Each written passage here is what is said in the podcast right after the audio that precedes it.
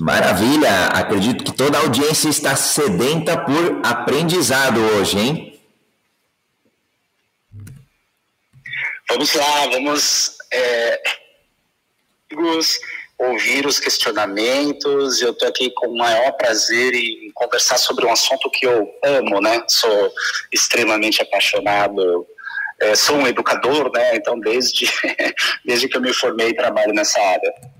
Legal, Edu. Bom, é, quem estiver acompanhando aqui na audiência, quiser já, a gente vai debater hoje, a gente vai conversar hoje sobre eutagogia, que é um aprendizado autodirigido, né? É uma nova, eu diria, depois o Edu me corri se eu estiver errado, mas é uma grande evolução de como que a gente aprende, de como que nesse contexto desse mundo atual é, a gente desenvolve essa capacidade, essa competência.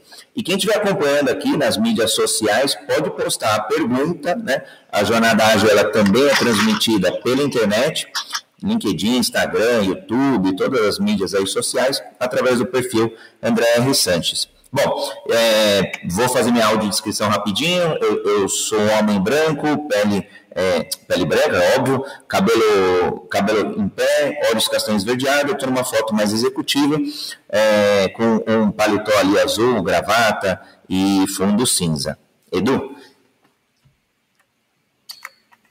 Bom, eu sou, eu tô de cabelo enrolado, eu tenho uma camisa azul, fundo cinza também, coletinho cinza, tô sorrindo. Sempre sorrindo, aliás. Eu também, acho que eu tô, acabei não comentando, mas eu, eu, tô, eu tô sempre sorrindo. Acho que a vida, a vida tem sido muito positiva, embora a gente desafiadora também.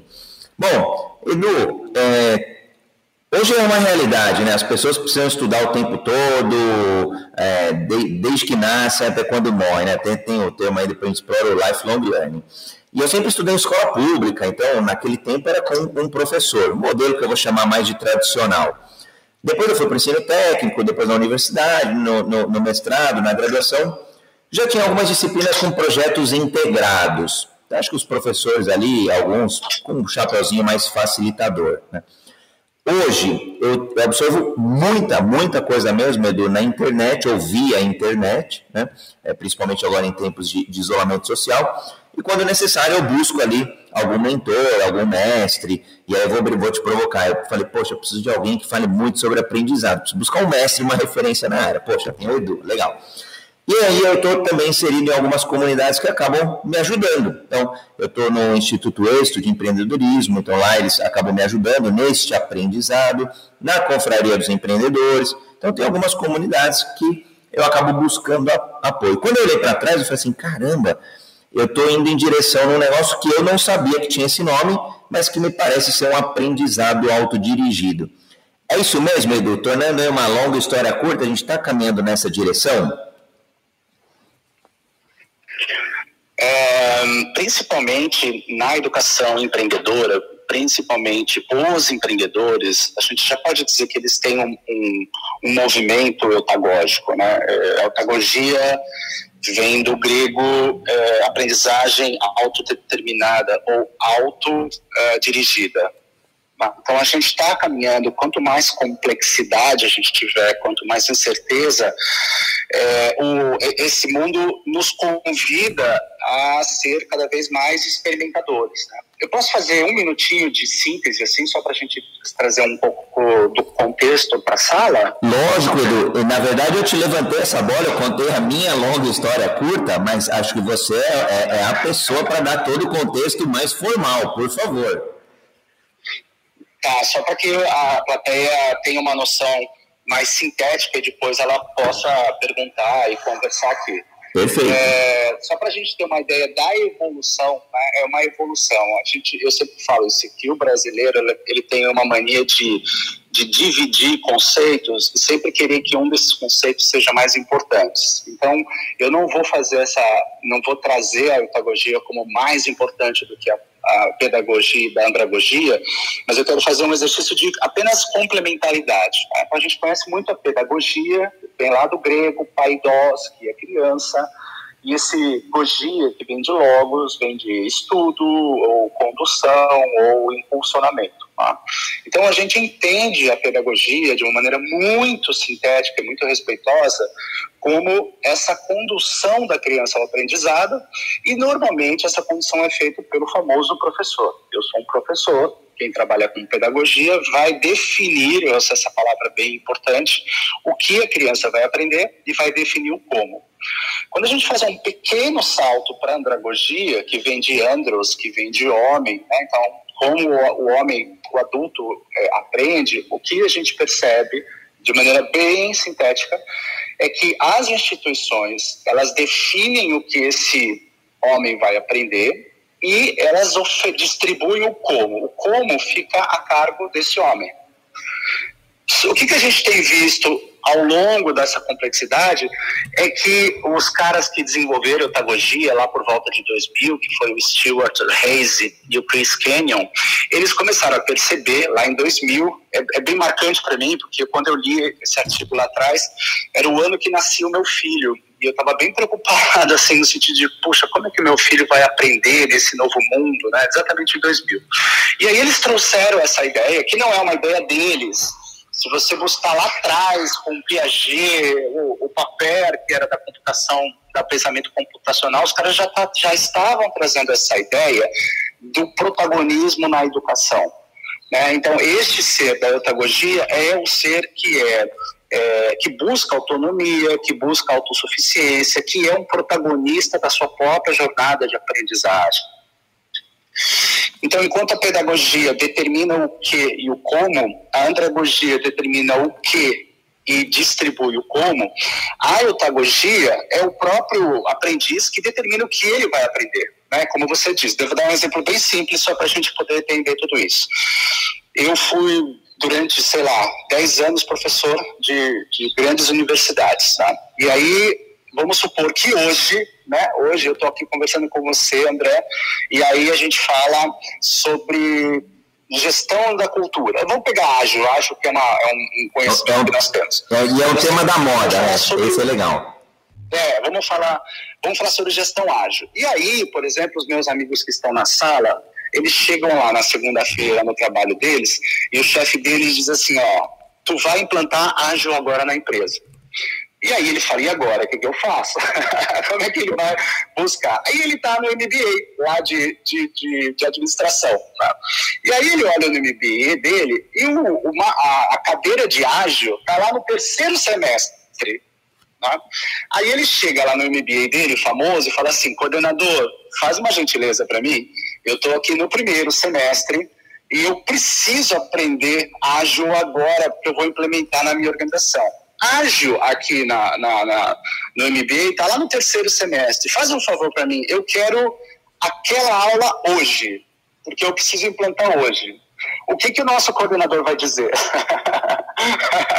Ele vai dizer, não, não, não, não, provavelmente não. Né? Você vai ter que esperar chegar em setembro para receber esse conhecimento.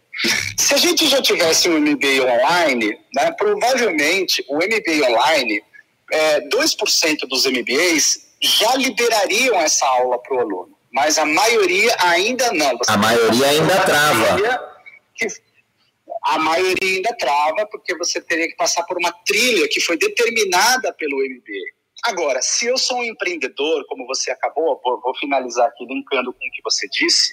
Se hoje eu preciso aprender sobre mindset ágil, se eu sou um empreendedor, se eu estou no movimento eutagógico, eu vou, né, através do meu projeto, através da minha própria motivação, através dos meus planos de ação, eu vou buscar apreender todos os conhecimentos relevantes para que eu possa entregar valor com este conhecimento. Daí que a gente teve que fazer uma distinção aqui na Entusiasmos, a gente tem uma distinção entre competência e capacidade. Então imagina a jornada de aprendizado em quatro grandes estágios. É, o primeiro estágio a gente chama de estágio declaratório, né, o saber declaratório. Eu sei muito. O brasileiro adora saber muito. O segundo estágio é, é a aprendizagem procedural. Então, eu sei e vou saber como fazer aquilo. Então, vamos supor, eu tenho ágil. Então, eu vou fazer o curso do André de ágil, vou fazer o curso do Edu de ágil. No saber fazer, eu vou aprender Scrum, por exemplo, vou aprender uma metodologia, um framework, vou saber os instrumentos, vou saber as cerimônias, tal. O terceiro passo tá, é o, o que é do, do procedural é eu vou entregar melhor. Isso que a gente chama. Esse é o terceiro passo. Então, se eu quiser saber de ágil, eu vou conhecer o ágil, eu vou aplicar o ágil, e isso na aprendizagem da complexidade eu preciso entregar melhor. Então, quer dizer, uma pessoa que aprende diante da complexidade, ela depois que entrega, ela vai para o quarto passo, ela vai viabilizar. Então, a essência para a gente poder conversar é o seguinte: a maioria das pessoas e das empresas, elas se contentam ainda com um aprendizado declaratório. Eu sei bastante, eu sei muito. Mas meus amigos aqui podem ver dentro das empresas, elas têm uma dificuldade muito grande de aplicar o ágil, por exemplo de fazer o ágil. Quantos de nós aqui, por exemplo, trabalhamos avidamente com ágil? E esse aprendizado na complexidade, ele precisa desenvolver uma entrega melhor. Então, assim, eu sei que é ágil não porque eu li o Sutherland. Eu sou ágil porque na minha empresa nós entregávamos um produto em 30 dias e agora nós estamos entregando em 15 dias. Opa, mudou o indicador. E por fim, eu vou ser ágil quando o meu cliente olhar para essa minha nova performance e dizer: Uau, André, você entregava em 30 e agora entrega em 15, pelo amor de Deus, eu quero comprar mais de você. Então, isso gerou uma extensão de um aprendizado, a gente chama de uma jornada de aprendizado que modificou para nós o conceito de aprendizagem. Então, para nós, aprendizagem é a aprendizagem na complexidade, que é a nossa definição, é a incorporação de novos conhecimentos que vão ser aplicados e que vão mudar o desempenho humano e o desempenho organizacional, que serão sempre validados por nossos clientes que vão querer ficar, comprar continuamente com a gente. Muda, e aí está a eutagogia. A eutagogia faz com que o próprio empreendedor, o próprio aluno, defina o que ele quer aprender em, em, em, em prol da sua autonomia, da sua autossustentação e prol da criação de uma comunidade que está continuamente aprendendo. Acho que, acho que consegui fazer a síntese, não sei se foi muito Edu, longo. Não, você, você já, eu vou brincar tanto a síntese quanto o wrap-up, né? O, o, o, desfecho ali, porque você conseguiu encapsular bem. É, eu tomei aqui algumas notas. É, a gente começou mesmo com esse é, conhecimento aí, esse saber mais declaratório, né? E, e, aí eu vejo hoje em dia, acho que talvez seja um risco aí para a gente explorar. E aqui eu vou convidar todo mundo que estiver aqui na audiência também para participar do debate, tá? Tá eu e, Edu, eu e o Edu aqui, mas fiquem à vontade para levantar a mão, para complementar um ponto de vista, para perguntar, para aprender a aprender, enfim. É, Edu, eu tenho visto muitas pessoas mesmo, né? É, hoje em dia no, com, com, quase uma, uma obesidade mental, né? É, dado que o conhecimento hoje, a gente vive aí uma era quase sem precedentes, eu acho, de, de abundância gratuita de informação, seja lá qual for, tá? Tem e-book, tem livro gratuito, tem curso, tem AD, tem live, tem, enfim, tem, tem, um, tem um mar de conhecimento. Vou pegar esse, essa primeira parte aí, que é esse saber que você falou, né? O ter o conhecimento. Como, como não se perder, Edu, nesse, nesse emaranhado, de, nesse mar de conhecimento? Nossa, uma pergunta super bacana. Né? É, aqui, o ano, o ano, passado, na pandemia, nós trabalhamos por volta de, com 70 empresas, né? São, foram 70 projetos ao longo do ano, e uma, uma pesquisa que a gente fez, que ficou muito marcante, foi a seguinte, no começo da pandemia, lá em março, o ano passado, quando todo mundo foi para para casa, né?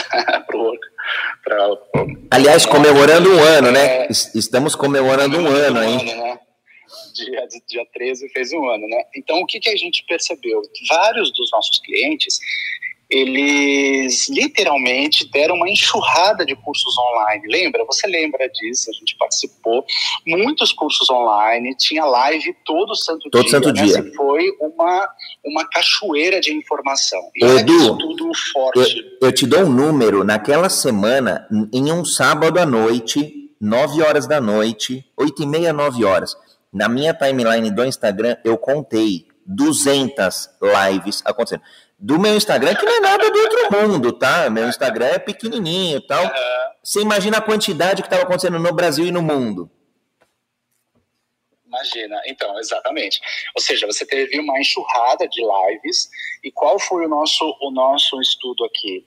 Nossos, porque nós estamos, lembra da jornada, tá? Saber melhor, fazer melhor, entregar melhor, resultar melhor. Essa é a jornada, quatro estágios. Então, que o estudo foi para entender de todos os nossos clientes que tiveram cursos online, quantos conseguiram correr essa jornada?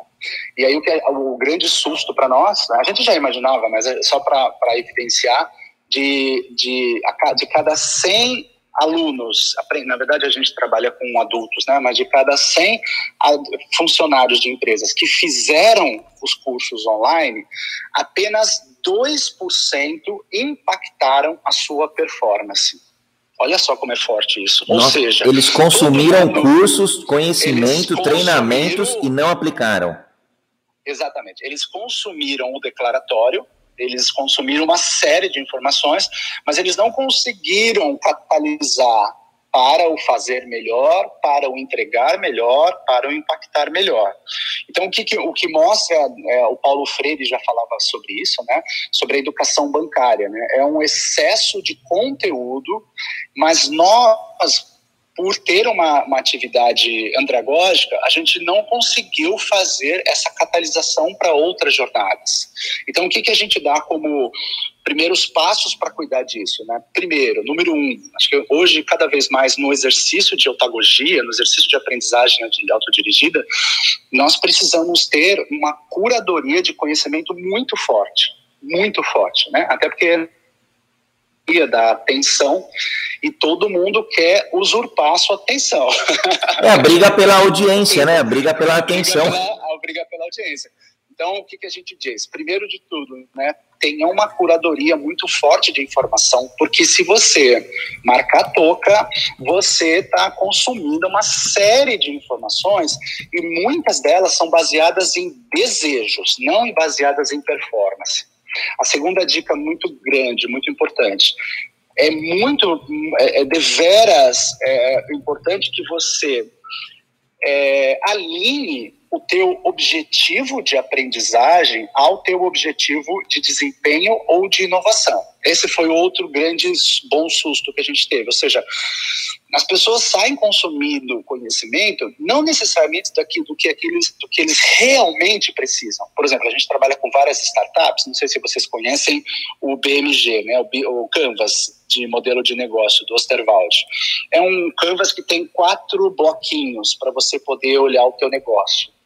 Em 65% dos casos, olha que interessante, as pessoas vêm aqui até a consultoria para dizer quero melhorar o meu negócio e eles inferem que eles precisam melhorar uma questão específica, por exemplo, como marketing digital, ah, quero fazer o meu marketing digital, mas eles não conseguem ter uma noção clara de que o que eles estão precisando para melhorar a performance da organização, deles mesmo, não tem a ver com marketing digital, tem a ver com outros elementos que eles mal perceberam. Olha que interessante isso. Não tiveram então, nem, eles não tiveram nem a consciência, não tem nem a consciência, o conhecimento que precisa eles daquele ponto. Então, esse é um gap que é a minha dica para todo mundo, porque a gente ganha dinheiro assim. Obse alinhe o seu objetivo de aprendizado ao seu objetivo de desempenho. Portanto, você tem que saber qual é o teu objetivo de desempenho eu vou parar aqui porque tem muita coisa, viu? Eu vou deixar as pessoas conversarem e depois, se precisar, eu vou falando um pouco mais. E, e aí, Edu, já abre um gap mesmo, né? Porque você pode estar tá estudando um assunto ali que não tem nada a ver com o que vai te, te, te trazer resultado. E acaba encurtando mesmo. Quando você muda o foco, não no que você está aprendendo, mas lá no resultado que você precisa, naturalmente você vai encurtando essa jornada, né? Sem dúvida.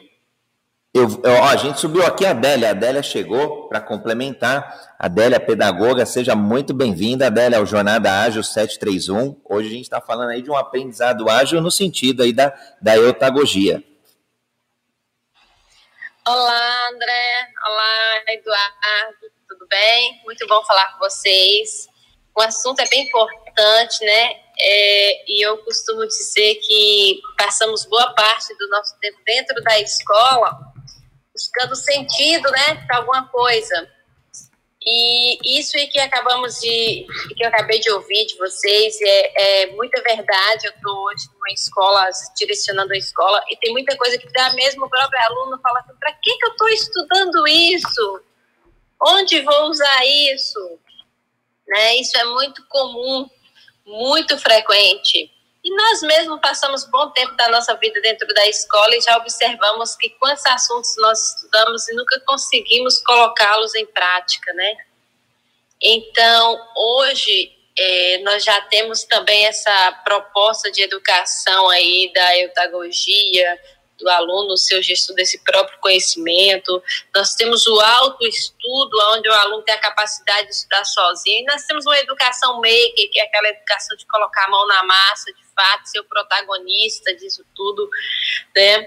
Mas também nós temos aí hoje uma situação que nós estamos impactando em meio a isso tudo, é, deixando de ser um pouco, principalmente os nossos educadores, deixando de ser um pouco analógicos para ser um pouco tecnológicos aí, que foi necessário mudar mesmo, né? Então, é, mudanças ocorreram de forma muito significativas dentro da educação.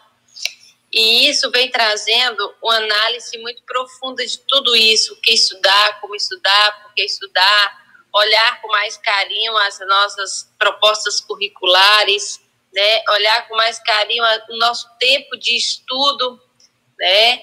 É, nós vimos o ano passado, principalmente naquela questão dos 200 dias letivos, da, da carga horária, se ia ser 800, se não ia ser mais de 800, menos de 800 horas, né? Será que as horas estão também sendo bem aplicadas de estudo, do período que a criança fica na escola? Enfim, é análise de todos os lados. Então, é, Eduardo, né, Eduardo que está aqui nesse momento com a gente, é, se me permite, gostaria de fazer uma pergunta, né? É, Já pode, pode aproveitar, Adélia, claro, seja bem-vinda.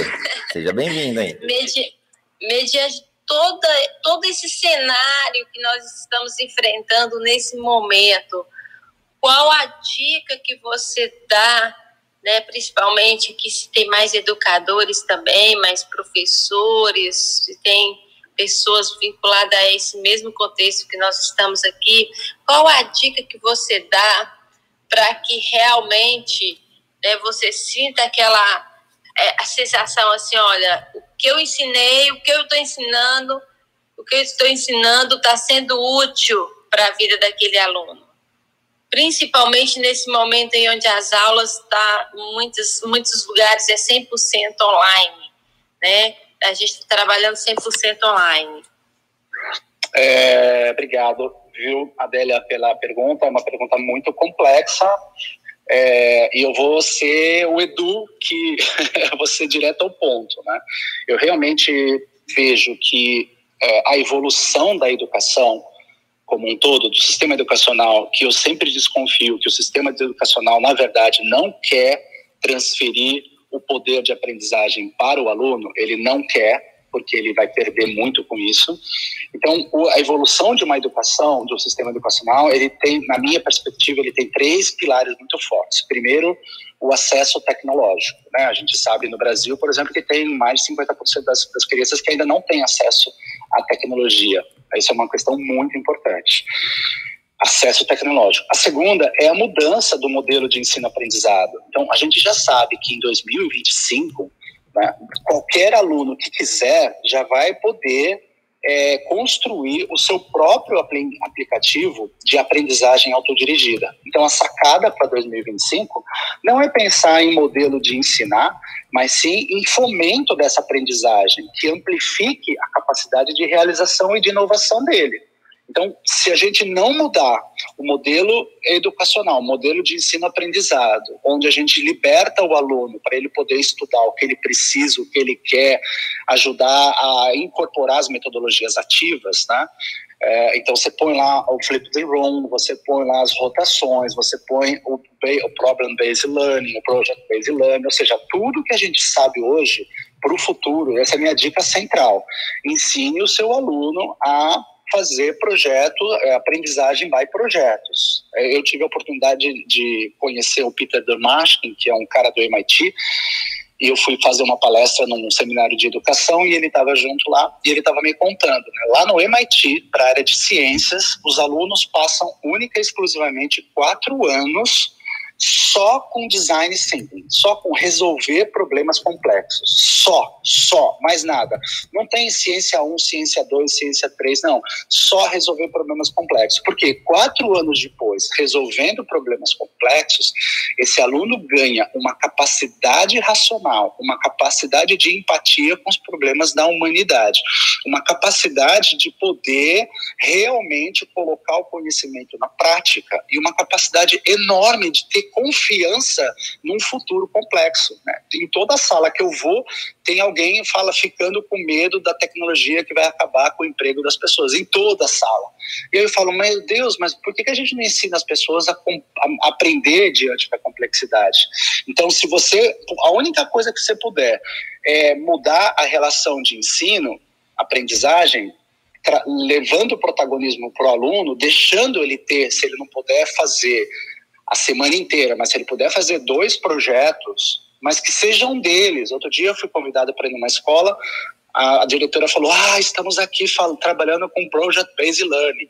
Ah, que bacana, que legal, estamos no futuro. Eu falei: Ah, que bacana, que legal. Aí fui entrar na sala, tava todo mundo fazendo. O que vocês estão fazendo? Ah, Project Based Learning. Ah, que legal, o que vocês estão estudando? Ah, estamos estudando, estudando dinossauro.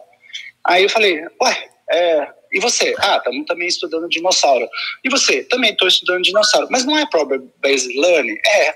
Mas o que, que aconteceu? Ah, a professora deu três temas e a gente pôde escolher o tema.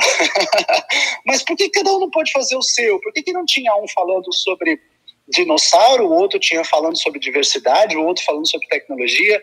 Então, olha como é difícil para a escola, porque a própria escola ainda tem uma noção centralizadora do conhecimento. E é isso que a eutagogia quer dizer. O que a eutagogia quer dizer é o seguinte: cada dos 30 alunos dentro de uma sala de aula, ou mesmo de uma empresa, estão buscando objetivos de aprendizagem para melhorar a sua singularidade, para melhorar a sua história.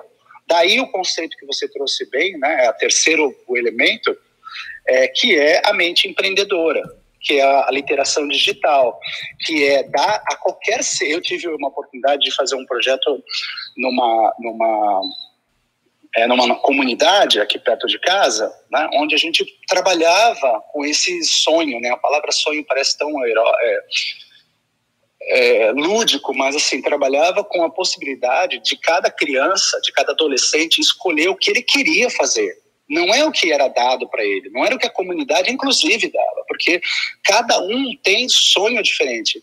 Isso é o que a gente, o Aristóteles chamou de virtude, né? o que a gente chama de singularidade. Então, eu atacaria três pontos, se possível, ao mesmo tempo: acesso tecnológico, a eutagogia, ou seja, a capacidade de ajudar essa, esse aluno a aprender sobre qual é a sua virtude e, se fosse possível, ensinar esse aluno uma educação empreendedora, ensinar esse aluno a aprender. Aprender não significa é, empreendedorismo não significa necessariamente vender alguma coisa, mas assim, deixar esse aluno aumentar sua capacidade de racionalidade, de empatia, de resolver problemas e deixar ele viver a vida que ele está afim de viver.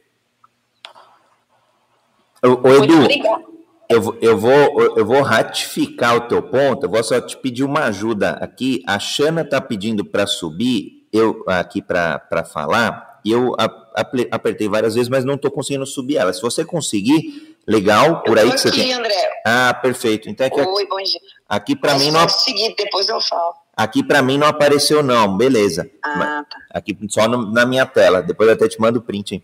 É, para complementar o teu ponto, Edu, o, eu, eu vejo muito forte, não só na escola, mas acho que na, nas empresas, em todos os locais, esse apoderamento tecnológico, que passa pelo que você falou, obviamente pelo acesso, né? Mas tecnologia como um meio, como um facilitador, como um mecanismo de facilitação, né?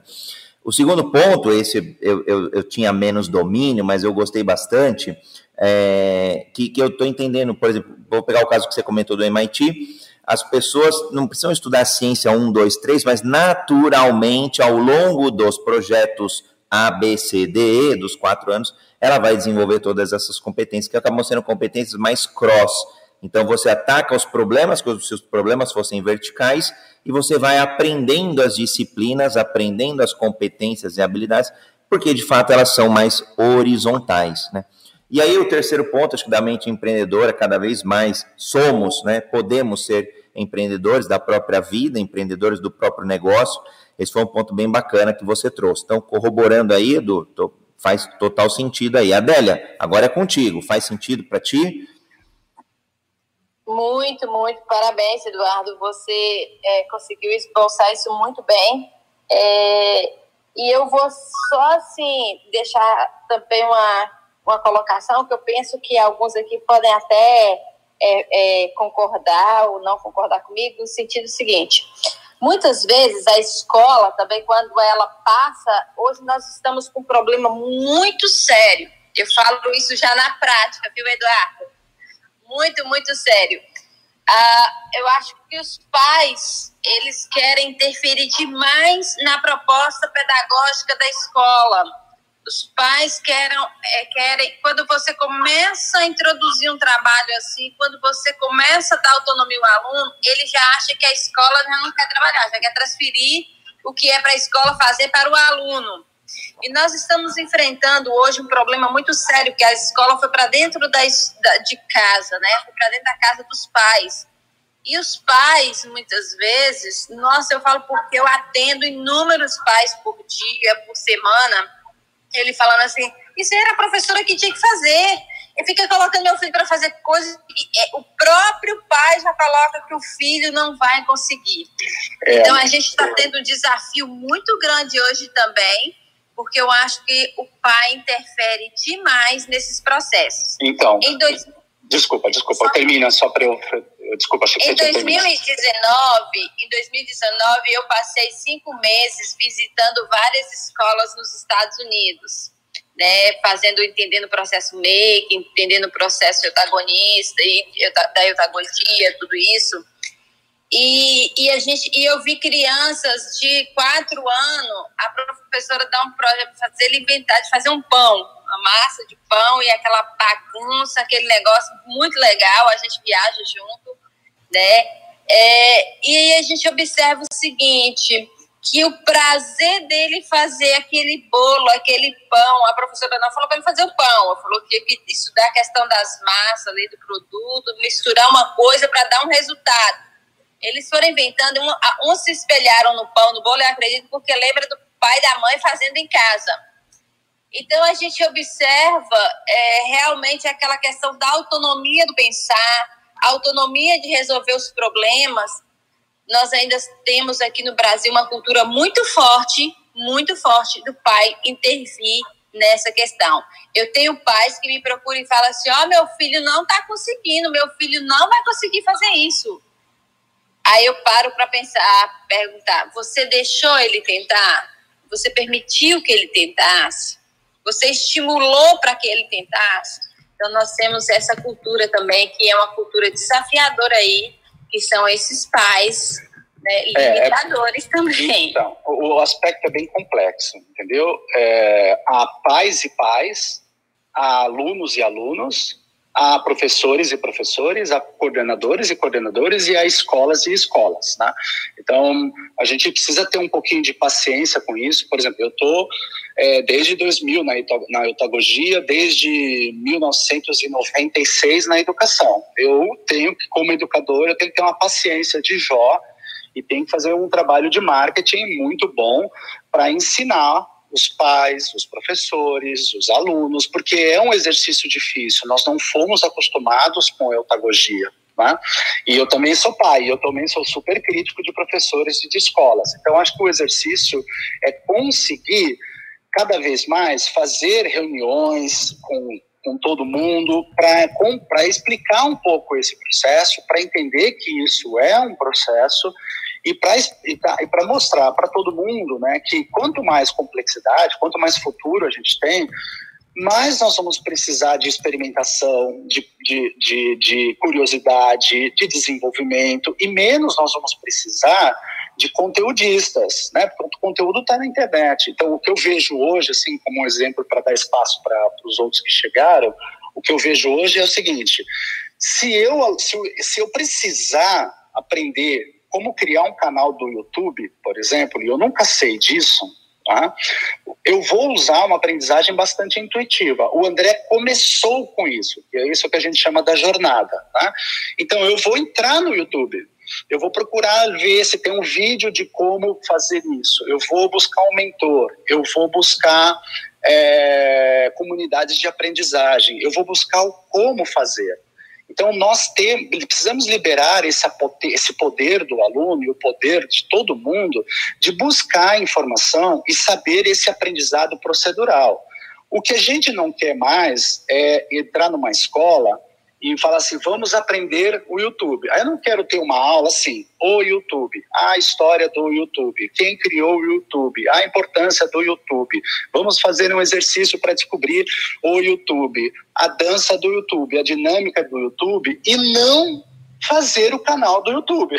Eu acho que esse é o grande desafio das escolas. A escola ensina a molécula do ovo, a forma do ovo, como faz o ovo, mas dificilmente ensina alguém fazer um omelete. Então, o desafio maior é devolver a força de aprendizagem para o próprio aluno. Né? O que eu tenho visto esse ano, a gente acho que a gente tem que dar um desconto, porque esse ano todo mundo se perdeu. Tá?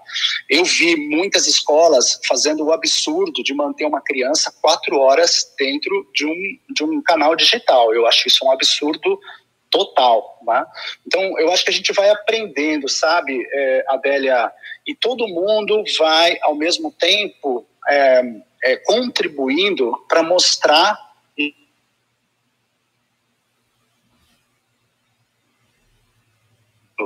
que elas gostam e menos do jeito que um pai, uma escola, um educadora gosta. O que bem-vindo, Michael, bem-vindo, Xana. A Xana veio primeiro, né? É, a Xana veio primeiro. Aqui, para mim, no meu aplicativo, ela não aparece, mas pode, pode abrir teu microfone, Xana. É, eu, tô, eu tô vendo a Xana aqui, tinha a Musa também, mas acho que ela saiu. Mas é só para seguir a, a, sequência, eu tô vendo a Xana e tô vendo o Michael. Legal. Eu... Oi. Seja bem-vinda, seja bem-vinda, Xana. Bom dia. Vim aqui aprender, muito bacana, Edu, os pontos. E aí, o que eu ia fazer só um, um, um, comentário e até ouvir de você, a gente tem conversado aí nas salas sobre o pensamento crítico, e acho que é muito em linha do que você acabou de falar. Pela nossa quantidade de informação, acesso, eu considero isso super positivo, uma evolução e acho isso fantástico. A gente tem conteúdo muito, muito, muito relevante. Até aqui, se você pensar no Clubhouse, é uma, uma das formas. E aí, essa questão da curadoria que você falou, assim, eu, eu queria dizer que isso também é muito, na minha visão, importantíssimo. E o quanto o pensamento crítico, aí para você falar sobre esse assunto, Edu, que eu sei que você tem essa linha, a gente já esteve em outras salas, o quanto o pensamento crítico ele vai ser importante nesse processo.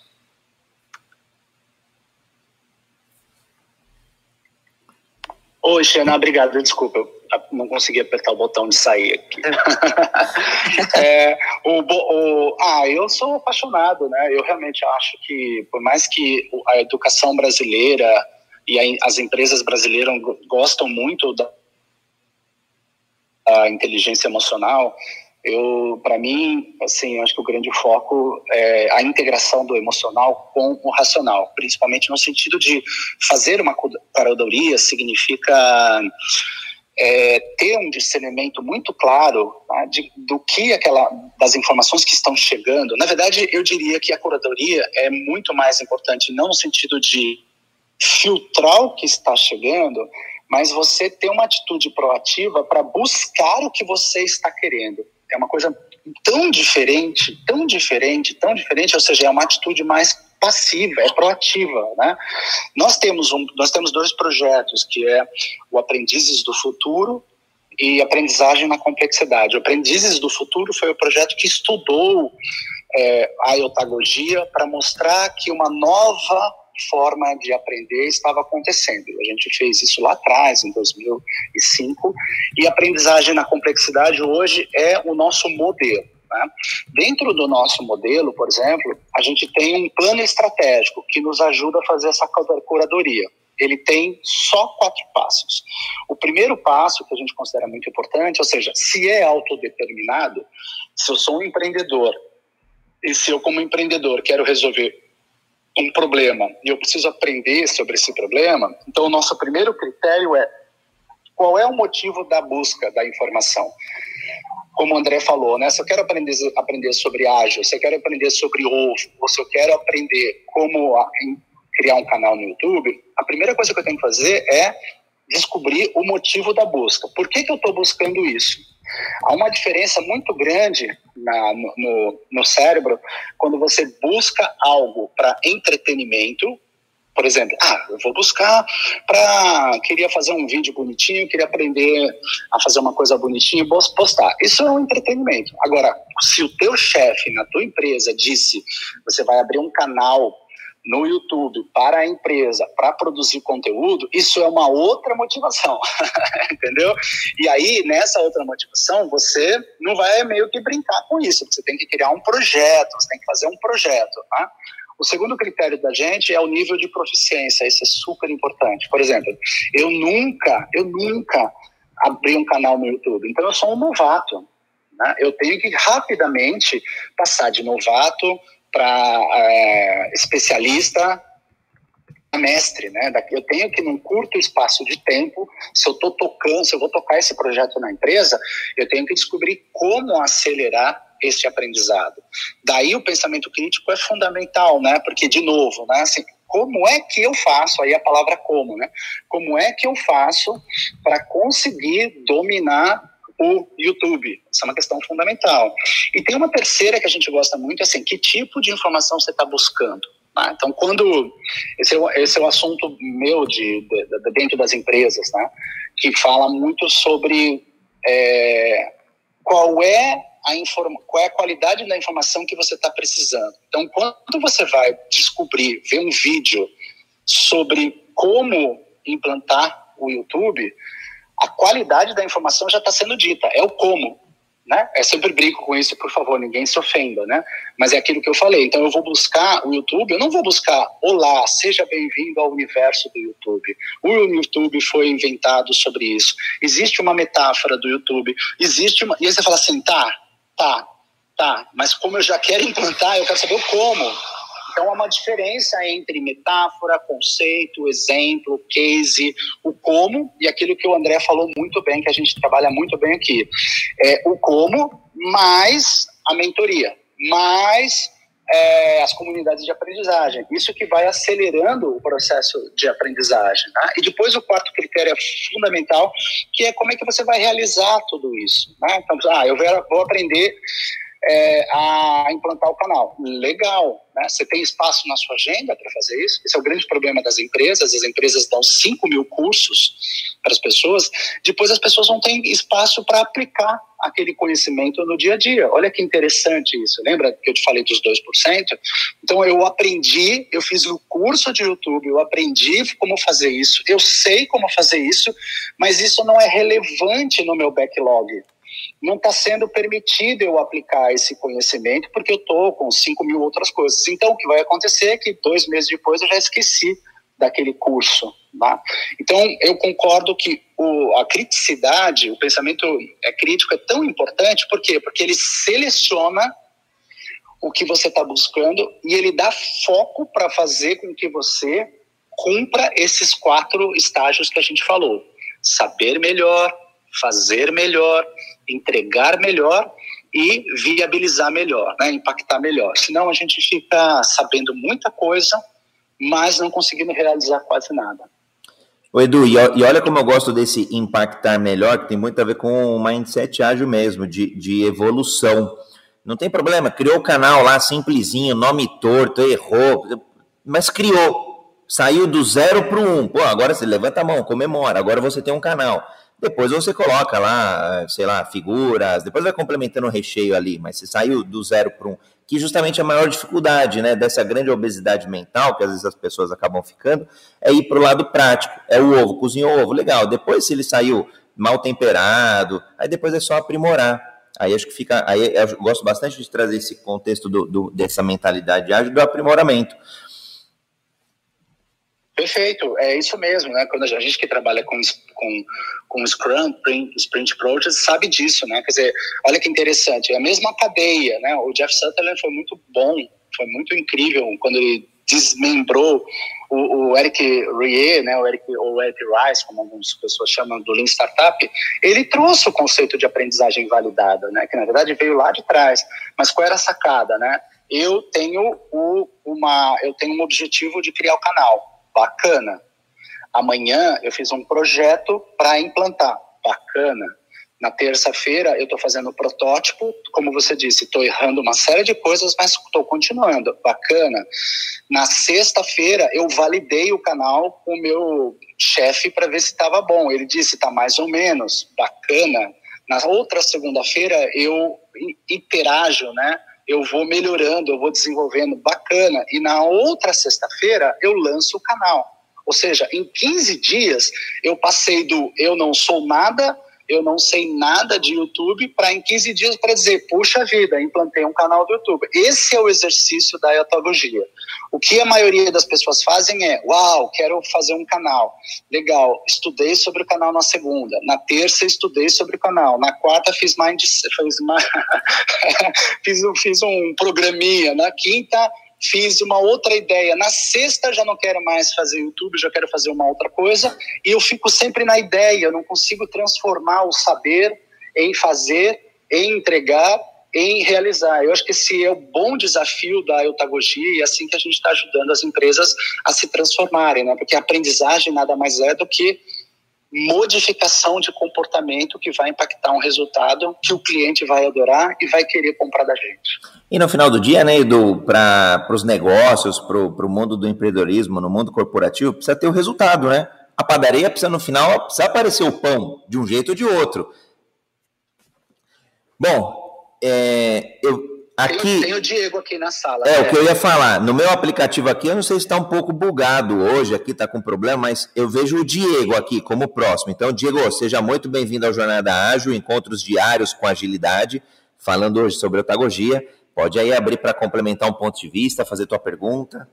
Uhum. Bom dia, pessoal, tudo bom? Uh, coisa rápida, eu trabalho com tecnologia, então eu sou da área, eu vivo isso há algum tempo já, e eu quero entender de vocês a perspectiva de onde a tecnologia entra na aprendizagem, mas num próximo passo do que a gente vive hoje. Por exemplo, uh, me incomoda muito a forma como nós tratamos o ensino à distância. Ah, você vai pôr um vídeo, você vai fazer um zoom, o professor falando com uma luz atrás e achar que isso vai dar certo é é um pouco complicado. Eu entendo que a tecnologia tem muito mais a oferecer, até né, para motivação, como a Shana comentou, como a pessoa se automotivar, porque a tecnologia consegue te dar caminhos, porque ela vai identificar como você aprende melhor e te dar conteúdos mais indicados para a forma como você aprende. Só que eu vejo também que a gente está a anos luz disso hoje. A gente está muito mais para uma câmera gravando um professor falando. Queria entender como vocês veem isso, quais seriam os próximos passos. Ainda está muito obscuro para vocês também? Como que é? Oi, Diego, bom dia, tudo bem? Nossa, essa pergunta é incrível. É, eu estou sempre com o exercício de fazer síntese, né, para a gente não tomar o tempo das pessoas. Mas eu concordo com a sua questão e, e vou trazer algumas, alguns, algumas inspirações aqui. Eu sempre acho que a, o Steve Jobs dizia o seguinte, né? É, a, todo mundo acha que nós somos tecnológicos. Na verdade, nós somos customer centricity. Então, primeiro experiência do cliente, depois tecnologia. Eu acho que esse é o desafio de muitas é, escolas de negócio, onde elas colocaram a tecnologia na frente da metodologia. Então, criaram a tecnologia que é bacana, mas ela precisa, é, ela está normalmente atrelada à relação ensino-aprendizado. Né? Então, é o que você falou, se, é, eu que eu tinha falado aqui com a, com a Adélia. botar a criança falando que é tecnológico na frente de uma tela por quatro horas, fazendo ela consumir conteúdo que não tem a ver com ela, infernizando a vida dos pais, dando cinco mil coisas sem olhar para a eutagogia, para a singularidade dela, só significa que a gente botou para dentro da tecnologia uma metodologia que não é tão funcional. Então, acho que a gente precisa dar um passo para trás, né? E a minha indicação sempre é, é eu fui para o Vale do Silício e lá conheci é, uma escola chamada Minerva, a Fortitude, que na verdade usava a tecnologia, mas profundamente ligado a uma metodologia mais singular, a uma eutagogia. Então você muda todo o processo. Então duas questões, se você gostar de, de, de buscar, primeiro é o trabalho do Salman Khan, né? Assim, ele tem um livro chamado Mundo, uma escola, não sei se você já viu o trabalho dele, é o fundador da Khan Academy, né? E esse cara, sim, tem um trabalho maravilhoso porque ele integrou tecnologia, mas antes da tecnologia ele trabalhou a metodologia. Aqui no Brasil tem um cara chamado é, Cláudio Sasaki, da Geek, que é uma escola. Né? É, lá nos Estados Unidos tem a escola do Um, que é maravilhoso. Então, o que, que acontece? Né? Em vez de jogar tecnologia sem olhar para a singularidade do aluno, eles fizeram exatamente o contrário, né? O Salman Khan é um dos caras, assim, eu admiro muito, por quê? Porque foi um dos caras que, com a tecnologia, eliminou os gaps de aprendizado. É, é, é incrível isso, é incrível, né? Não, não, sei se eu vou conseguir explicar tão rápido agora, mas o que, que aconteceu? Ele primeiro olhou né, sobre como as crianças ou os adultos aprendem ele colocou os níveis de proficiência. Então, por exemplo, tinha uma matéria que tinha um nível de proficiência nível 5, o professor estava dando um nível de proficiência 5, e o aluno, sem dizer, porque todo mundo tem vergonha, estava no nível 2. E não, não havia jeito desse aluno aprender. Esse aluno era classificado como burro, como resistente. Por quê? Porque havia uma discrepância entre o nível de conhecimento que estava sendo ensinado e o nível de capacidade daquela criança naquele momento. Então, gerou um gap aí. E o professor quase sempre não tem a sensibilidade, com 30 alunos na sala, para olhar isso. Porém, quando você colocou a tecnologia, Diego, olha que legal, dá uma olhada no Salman, na Khan Academy e na, na, na Geek. Quando você coloca a tecnologia, aí é fantástico. Por quê? Porque se eu desenhei um modelo de aprendizado, onde eu observo o processo de aprendizado do aluno, identifico em que parte ele parou e consigo, a partir da parte que ele parou, criar uma trilha para ele, para ele evoluir, por exemplo, de 2 para 3, de 3 para 4, de 4 para 5, ao invés de ficar forçando ele a aprender os 5, ele começa a ganhar capacidade e velocidade nesse processo. E aí onde está a beleza da tecnologia?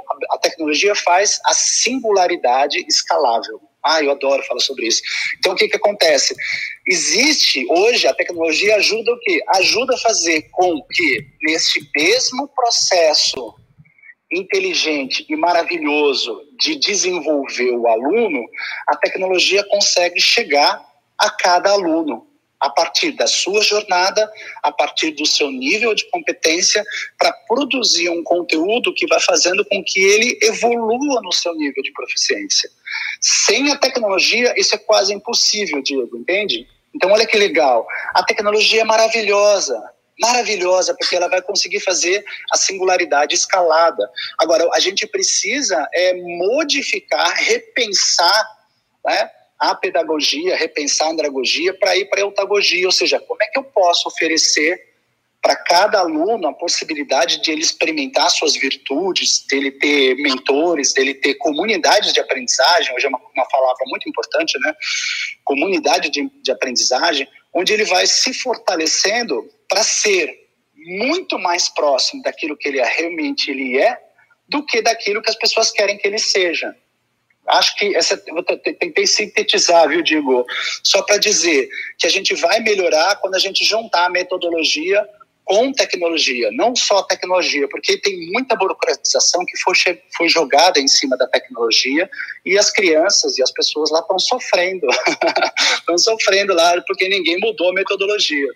O Edu, acabou. Faz sentido, Diego?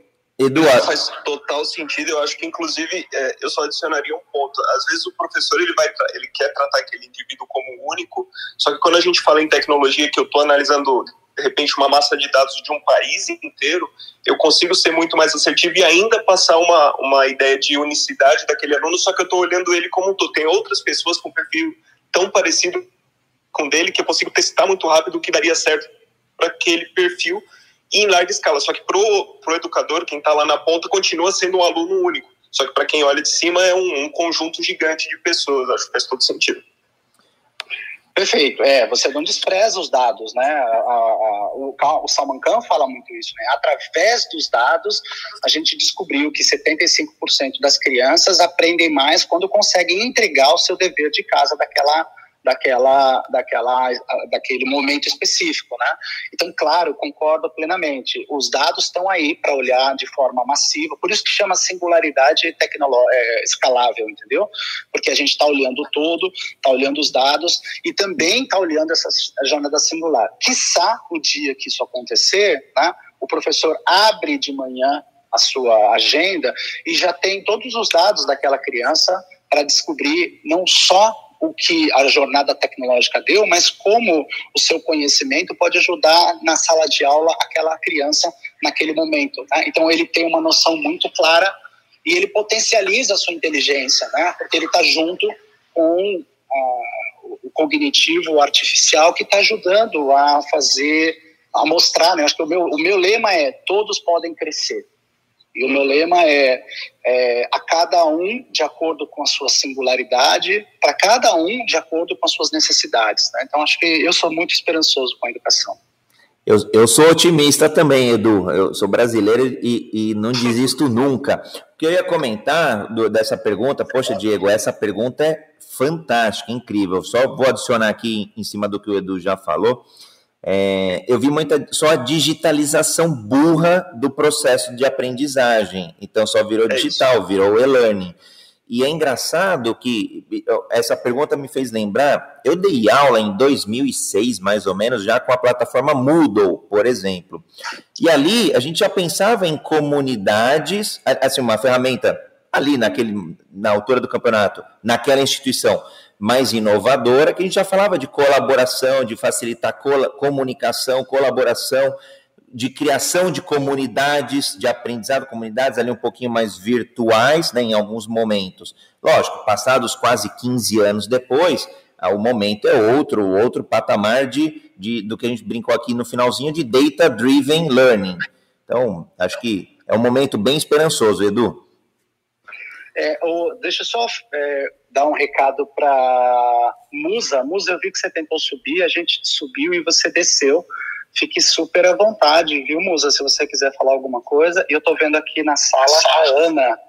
A Ana também, que é uma pessoa muito querida. Obrigado por estar aqui com a gente. Qualquer pessoa que quiser subir, perguntar, discutir, estamos à disposição aqui. É só levantar a mão, Edu. A Ana, a gente fez um capítulo inesquecível no Jornada Ágil sobre polímata, sobre polimatismo. Foi incrível. E a Musa sempre portas abertas aqui no Jornada Ágil também.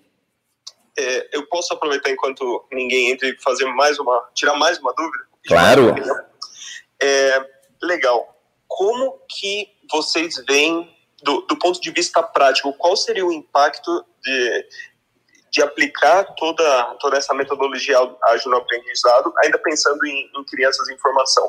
E como isso dividiria ainda mais é, as pessoas, por exemplo, as que têm menos condições de estar numa escola que, que efetivamente atinge esses objetivos, que está correndo atrás disso, e quem depende de um governo, por exemplo. Como vocês veem a médio prazo a, a, a gente atingir esses públicos e as diferenciações que isso pode gerar até no mercado corporativo mesmo, no mercado de trabalho? Essa é a ardida, né? Bom, essa pergunta sempre acontece, né? É inevitável que a gente tenha uma, uma são jornadas de maturidades diferentes para as escolas e empresas públicas, né? Das privadas. Eu viajo o Brasil inteiro, então eu, do meu ponto de vista, eu vejo uma série de ilhas de excelência, tanto no setor privado quanto no setor público. Tem muita gente boa, Diego, mas tem muito. Eu sempre me impacto com isso. Toda vez que eu viajo, eu sempre gosto de conversar com as empresas, com as escolas. Esse, tem muita gente boa. Eu, eu, eu, às vezes, eu me sinto angustiado porque eu não consigo explicar a quantidade de coisas boas que tem no Brasil. O que eu sempre acho que falta é um ecossistema de educação. Né, que possa, assim como nos Estados Unidos, na, na, na, no Vale, você cria um ecossistema de startups, o que eu acho no Brasil é que falta esse ecossistema de educação. Né? Tem muita gente podendo trabalhar, podendo contribuir, e talvez a tecnologia seja esse ponto, sabe, de, de pulverizar esses conhecimentos, justamente para dar espaço para que todos possam se desenvolver. Eu, da minha eu particularmente sou um, um apaixonado pela, pelo modus operandi da natureza, né? Eu sou, sou spinosiano, assim, gosto muito da ideia de Spinoza, e eu não me incomodo com a diferença, eu não me incomodo com a diversidade. Me parece que cada vez mais que a gente vai evoluindo, mais vai tendo diversidade. O que me incomoda talvez seja a quantidade de gente que está num estado de pobreza ou sem capacidade de poder é, absorver essas oportunidades. Tá? Então, eu, inclusive, se tivesse poder para isso,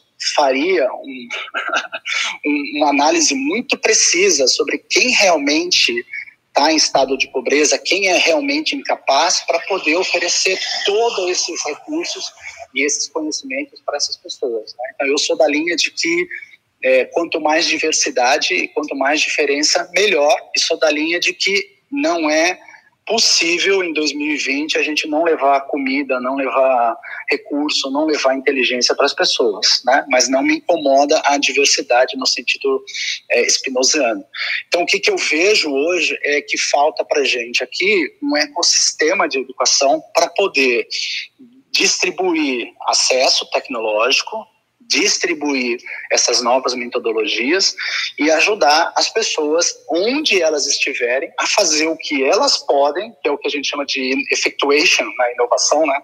Não sei se você conhece isso, mas é o conceito de effectuation é não dá para distribuir os mesmos recursos para todo mundo, não tem não tem justiça aritmética, mas tem justiça geométrica. Então cada um na sua comunidade lá pode encontrar formas de desenvolver essa comunidade. É disso que eu trabalho e é disso que eu acredito. É, esses estudos, a gente fala muito sobre isso lá nas salas de futuro, com o Candreva, sobre essa questão da diversidade, sobre essa questão da diferenciação. E eu acho que, de novo, eu sou bastante otimista em relação a isso, porque vou para todos os, os, os, lugares do Brasil e vejo que, eu sempre falo isso, né? Eu sempre vejo que é, as pessoas são fortes. Mesmo a pessoa, eu tive a oportunidade de trabalhar em Paraisópolis durante um longo tempo com, com adolescentes, né?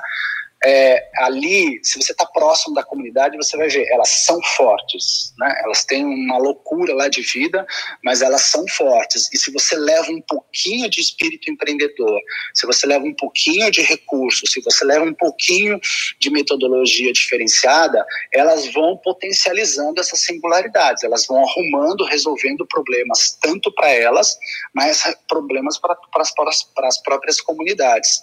Então, a minha tese eu já falei aqui aqui a tese é, é acesso tecnológico, metodologia ativa e espírito empreendedor. Né? Quando a gente começa a oferecer isso, as pessoas vão crescendo no seu ritmo, na sua potência, na sua possibilidade. Edu, e complementando, acho que nesses três pontos, na comunidade é muito mais fácil, porque a hora que a gente explorou, acho que há uns 30 minutos mais ou menos esse ponto, era muito era muito num contexto das escolas, do poder público, você tem uma briga pelo poder, ego, enfim. Já nas comunidades, isso para mim é, é, facilmente aplicável. Quer dizer, comparando esses dois pontos, lógico, na comunidade é, é um pouco mais complexo, da implantação não é tão fácil, mas é, eu vejo que é muito mais possível, porque você não tem a briga do Estado, você não tem a briga do poder, e aí eu vejo aí algumas é, startups, já no, no, nas as edtechs aí da vida, acho que a partir daí poderia se surgir esse ecossistema de educação, né? principalmente com vários outros institutos mais filantrópicos, falo pelo, por exemplo, Instituto Êxito, que é, cuja ideia é levar o empreendedorismo para as comunidades mais carentes. Né?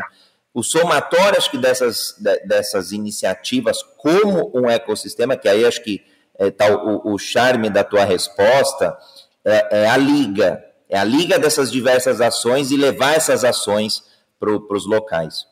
É, acho que eu não sei. Aqui e, minha... e, e só, só, complementar, e, aliás, Diego, depois quero que você faça a réplica aqui. Mas, por exemplo, eu, eu hoje eu trabalho na educação corporativa, mas eu comecei na escola pública. Tá? E passei, acho que uns oito anos na escola pública.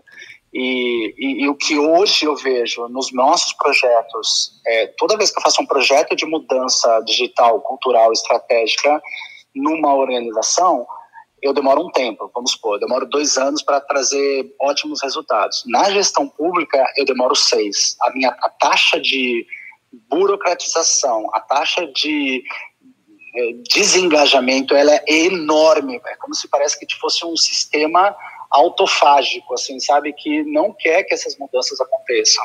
Então, eu mesmo tenho que ter sete vezes mais engajamento e e criticidade para entrar num projeto. E eu falo isso porque eu, eu posso dizer os projetos que a gente trabalha na gestão pública. A gestão pública tem excelentes ilhas de inteligência, de excelência, é, ilhas de excelência. Só que eles não têm uma vontade de se comunicar, é impressionante. E, e tem um espírito, eu estou te contando isso como amigo, tem um espírito de que quem faz muito bem coisas incríveis dentro dessa cultura, muitas vezes ela sofre um bullying. é um bullying. Gente inteligente sofre muito na gestão pública. Por quê? Porque parece que a cultura não se interessa por isso. Acho que é isso deveria ser estudado, né? Tem um holandês chamado Hofstede, que é um cara que estuda cultura, é um cara incrível, e ele mostra muito disso, sabe assim?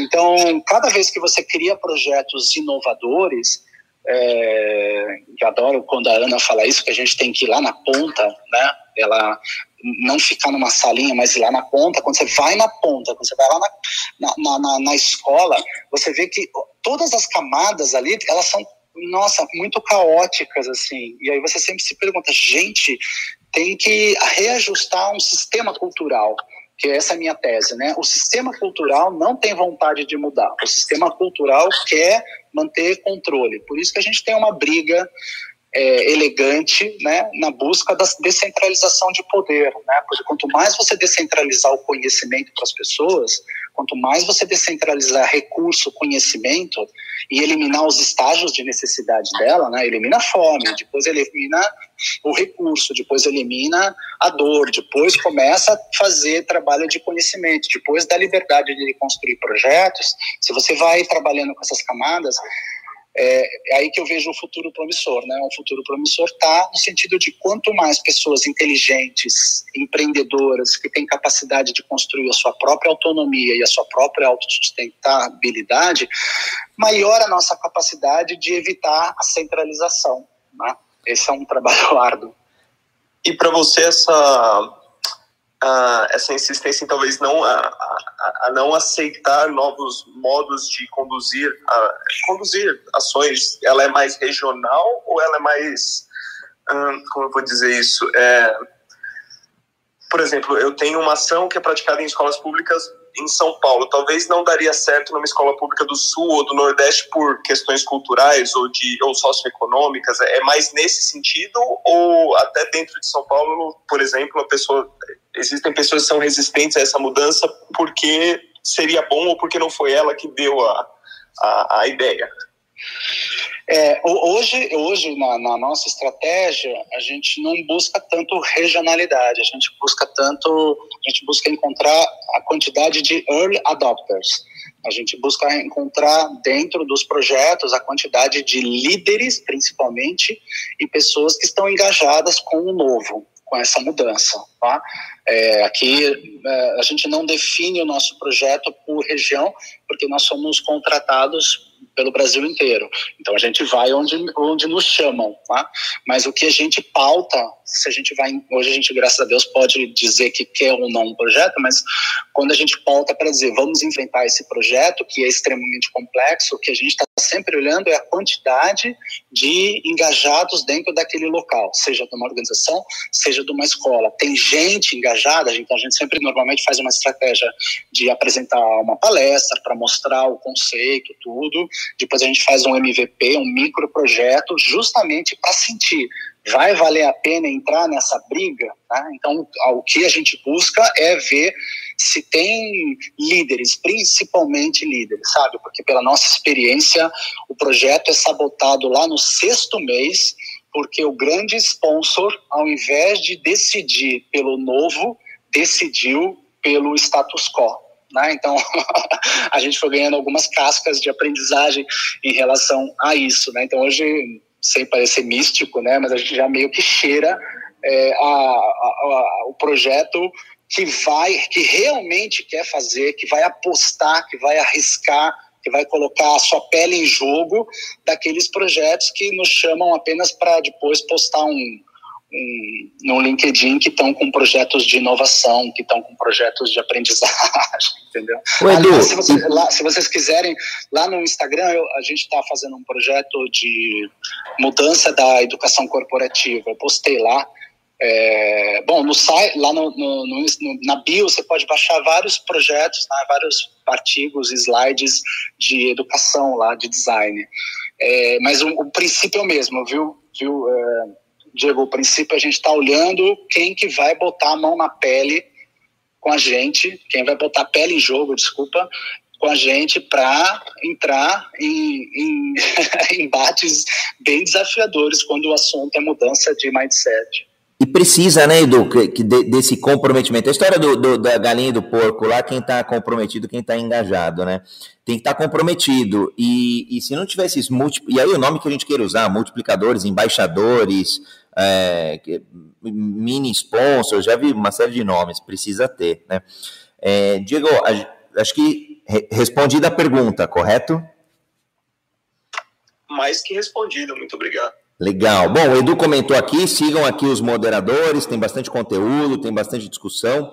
Vou, antes do, de passar aqui a palavra para o Ibson, Edu, eu vou ler um comentário aqui do Marcelo Ferreto Bispo, ele fez via LinkedIn, né, no momento que a gente estava discutindo a, a, aqueles três pilares ali é, de, de, de, de acesso tecnológico, da mudança e da mente empreendedora. Ele falou que já deu uma nova perspectiva para ele, ele agradeceu, boas ideias, me deu uma nova perspectiva em como aplicar de fato a metodologia na gestão e operação de contratos de TI. Olha que legal. E acho que é, é, muito do que você falou da diversidade, né? Os debates que a gente tem feito aqui no Clubhouse, se você pega a sacada e leva para o teu nicho, leva para o teu negócio, é, modela ela de forma diferente e aplica, você vai ter resultado. E acredita aqui que o Marcelo vai ter um bom resultado aí no, no, no na gestão e operação dele lá. Ibson, seja muito bem-vindo ao Jornada Ágil. O Ibson já tem acompanhado aí. É, é uma honra ter você por aqui. Bom dia, André. Bom dia, Eduardo. Bom dia, Adélia. Diego, né? Legal. E os ouvintes aí. A minha pergunta é bem simples, tá? Não é pergunta, é só um comentário, tá? É, eu fui professor pré-vestibular durante um bom tempo, 10 anos, né? E todo mundo foi estudante, aí sabe como é que é. é o interessante que, eu acho que o Eduardo comentou que eu peguei no meio do caminho, é, porque, na realidade, a educação, do jeito que a gente conhece, do, gente que, do jeito que nós fomos né, ensinados, a gente procura sempre é, é, responder a resposta certa, e não com questionamento, né? E eu, eu acho que o Eduardo levantou isso nessa, naquela questão do que aqueles alunos estavam é, com aquela ferramenta, né, usando aquela ferramenta mais limitada, né? Porque o, a, professora, a orientadora, a facilitadora, sei lá que for, ela limitou. Né? E não pro, é, projetos é, pessoais ou projetos do grupo, né? para criação, né? fazer um movimento de criação. Por que isso? Porque eu lembro bem que tem um amigo meu que ele tem um curso em que ele posta na, num dos assuntos né, sobre criatividade, ele posta assim um lago um lago não, uma represa, um lago, e fala assim, olha, como é que eu, ele pergunta para todo mundo, como é que eu faço para chegar lá do outro lado? Tá? Aí todo mundo fala, ah, mostrar uma ponte, vai de barco, né? E todo mundo começa a, ah, pega um helicóptero, faz. Mas o grande lance, a grande sacada que ele fala assim, não sei se isso já um, as pessoas já conhecem, né? Mas a grande sacada não é responder essa pergunta que foi dita e sim perguntar: mas por que, que eu quero chegar lá para o outro lado? Né? Mas por que, que eu tenho que ir lá para o outro lado? Qual é o motivo de eu não estar aqui, né? desse lado, continuar desse lado? Então, esse tipo de abordagem, né? Ele falou lá na, no curso, ele estava falando assim, poxa, é, você quer resolver um problema, mas você não sabe a origem do problema, né? Porque, na realidade, o cara, a pessoa, a proposta é de ir para o outro lado, porque na cidade onde ele está, ou no lugar que ele está, não tem emprego. Então, ele tem que ir para o outro lado. Então, são esses tipos de abordagem que eu vejo, né? Que a gente foi muito criado para acertar as coisas, né? Dar a resposta certa. Eu não sei se eu, é, se eu conseguir, né? Tá no nível de perguntas de todo mundo aí que está perguntando, até o, o Diego aí perguntou uma, uma, fez um questionamento muito mais elaborado do que eu, meu é uma coisa mais simples, né? Então, Eduardo, queria, se você pudesse, o André, tentar discernir sobre esse assunto, né? Se tem a ver. É, Ibson, não se preocupe com isso, meu amigo. Você sempre é bem-vindo aqui. e não se precisa se preocupar com a qualidade de, de, questionamento. Ele é super pertinente. E a eutagogia fala muito né, dessa questão do questionamento. Se você pensar bem, se você pensar.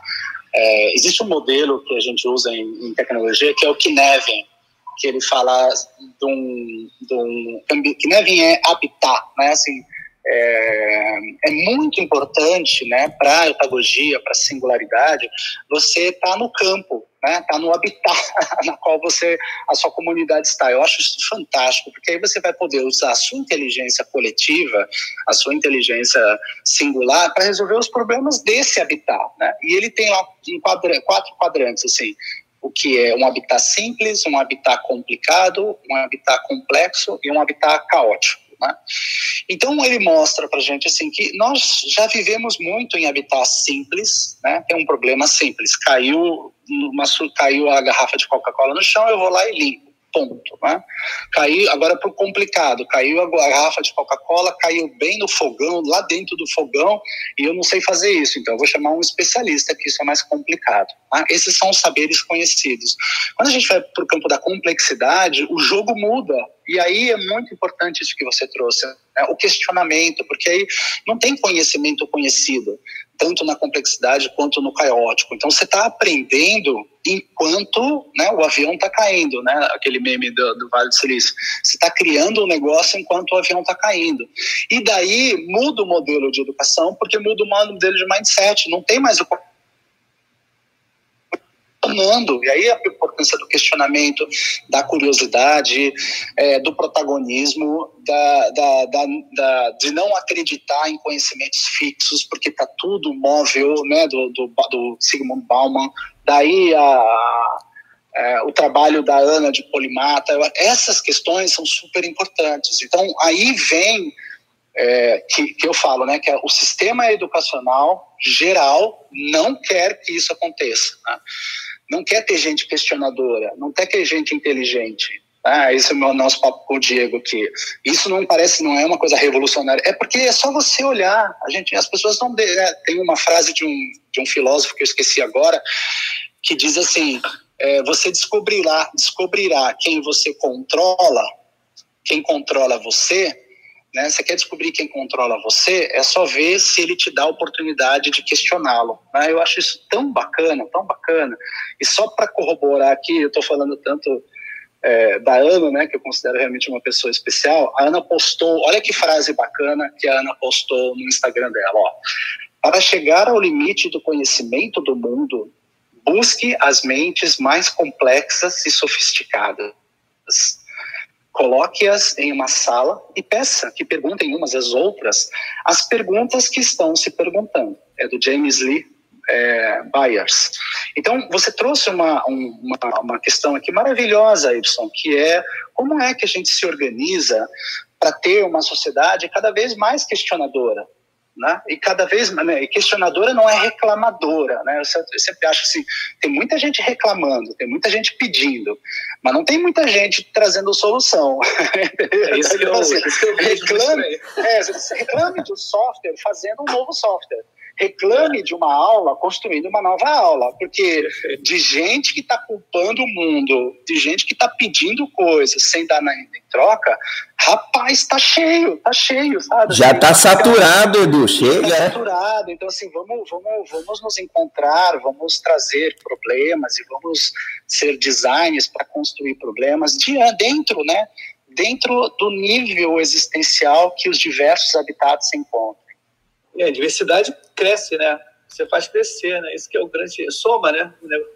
Porque todo mundo pensando igual acaba não saindo, né? A coisa. Mas muito obrigado pela oportunidade aí, foi super mega respondido. Valeu. Edu, esse modelo do Kinef, eu acho ele fantástico. A gente teve a oportunidade de debatê-lo em algumas outras salas aqui, dentro do contexto até de agilidade. Né? E eu gosto muito do, do, do lado direito dele, porque o conhecimento só vem a posteriori iniciada a jornada, né, iniciada a travessia aí da ponte, que o Y comentou, o conhecimento ele vai sendo adquirido. Então muda, de fato, radicalmente a forma da gente lidar. E Ana, seja muito bem-vinda aqui ao Jornada Ágil novamente. A gente tinha certeza que a gente ia trazer você aqui. Meu querido, bom dia. É Maravilhoso. Tá quietinha, andar de baixo, porque tá maravilhoso. Nossa, tá muito bom essa conversa. Assim, anotei um monte de coisa aqui, tô, já corri para otagogia, já tô... Edu, obrigada por ter trazido a Adélia, bom dia, Y, Diego. Edu, deixa eu te perguntar uma coisa. É, eu vi você falando bastante sobre esses layers, né, que vai do simples ao complexo, ao caótico. Eu tenho me debatido muito entre o complexo e o caótico, né? É, como é que a gente entende é, é quando uma coisa complexa, está deixando, está começando a entrar no nível do caos e até que ponto é bom em termos práticos e objetivos, tá? É, é, trazer o caos para o centro de uma jornada de, de aprendizado um pouco mais é, é batido, misturado, centrifugado e não coado. É, não sei se eu consegui me fazer entender. Nossa, é tão legal. Isso daria, acho que, outro, outra, outro clubhouse, né? Mas eu, então, eu tenho uma, eu particularmente, né, gosto de atravessar essa linha do caótico, particularmente. Mas o que eu sinto, assim, com escolas, projetos, é que as pessoas já têm um problema sério com complicado, quanto mais complexo, quanto mais caótico, assim. Então, se eu fosse, eu acho que a palavra seria timing e dosagem, assim, sabe? Assim, primeiro, eu acho que traria num grupo, né, conversaria sobre esse modelo, né, e deixaria meio claro, assim, sobre, ó, em alguns momentos podemos passar do complexo para o caótico, né? porque eu acho que o complexo tem a ver com quantas é, variedades você consegue dar conta. É como se fosse jogar malabares, né? Assim, poxa, eu consigo com duas bolinhas, eu consigo com três bolinhas, com quatro bolinhas já mudou a forma. Então, de uma certa forma, de uma certa maneira, quando quanto mais vai aumentando a complexidade, o efeito no ser humano é que ele vai perdendo o controle, né? E o ser humano tem um medo ferrado de perder esse controle. Então, acho que a gente teria que, eu apostaria sim, e acho que teria que criar um ambiente de segurança psicológica, que é o termo da moda, né?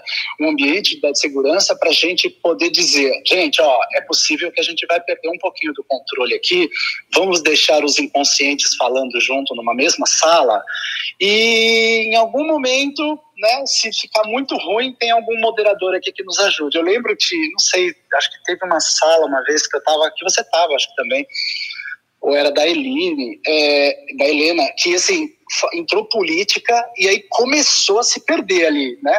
E, e até a sensação que eu tenho que a gente tinha que fazer um ambiente mais seguro, até para se perder no caos, para não virar uma, uma, uma, um ataque né, à personalidade das pessoas. É, então eu acho que seria um ambiente controlado. O Castanheda, né? Tem um cara, um, um escritor chamado Castanheda, é, que ele tinha um termo que eu me lembro na época que eu adorava, chamava loucura controlada. Eu adorava esse termo, loucura controlada. Assim, eu, eu acho que a gente pode criar um ambiente artificial para pensar numa loucura controlada. Agora você me deu uma ideia. É um convite, né, Edu? É, é, é um convite a pôr o pé no caótico. É um convite, assim, porque eu sempre falo isso. Puxa vida, é, conhecimentos incríveis, né? Eles aparecem em contextos, em, em momentos que muitas vezes a gente não tem esse controle, sabe?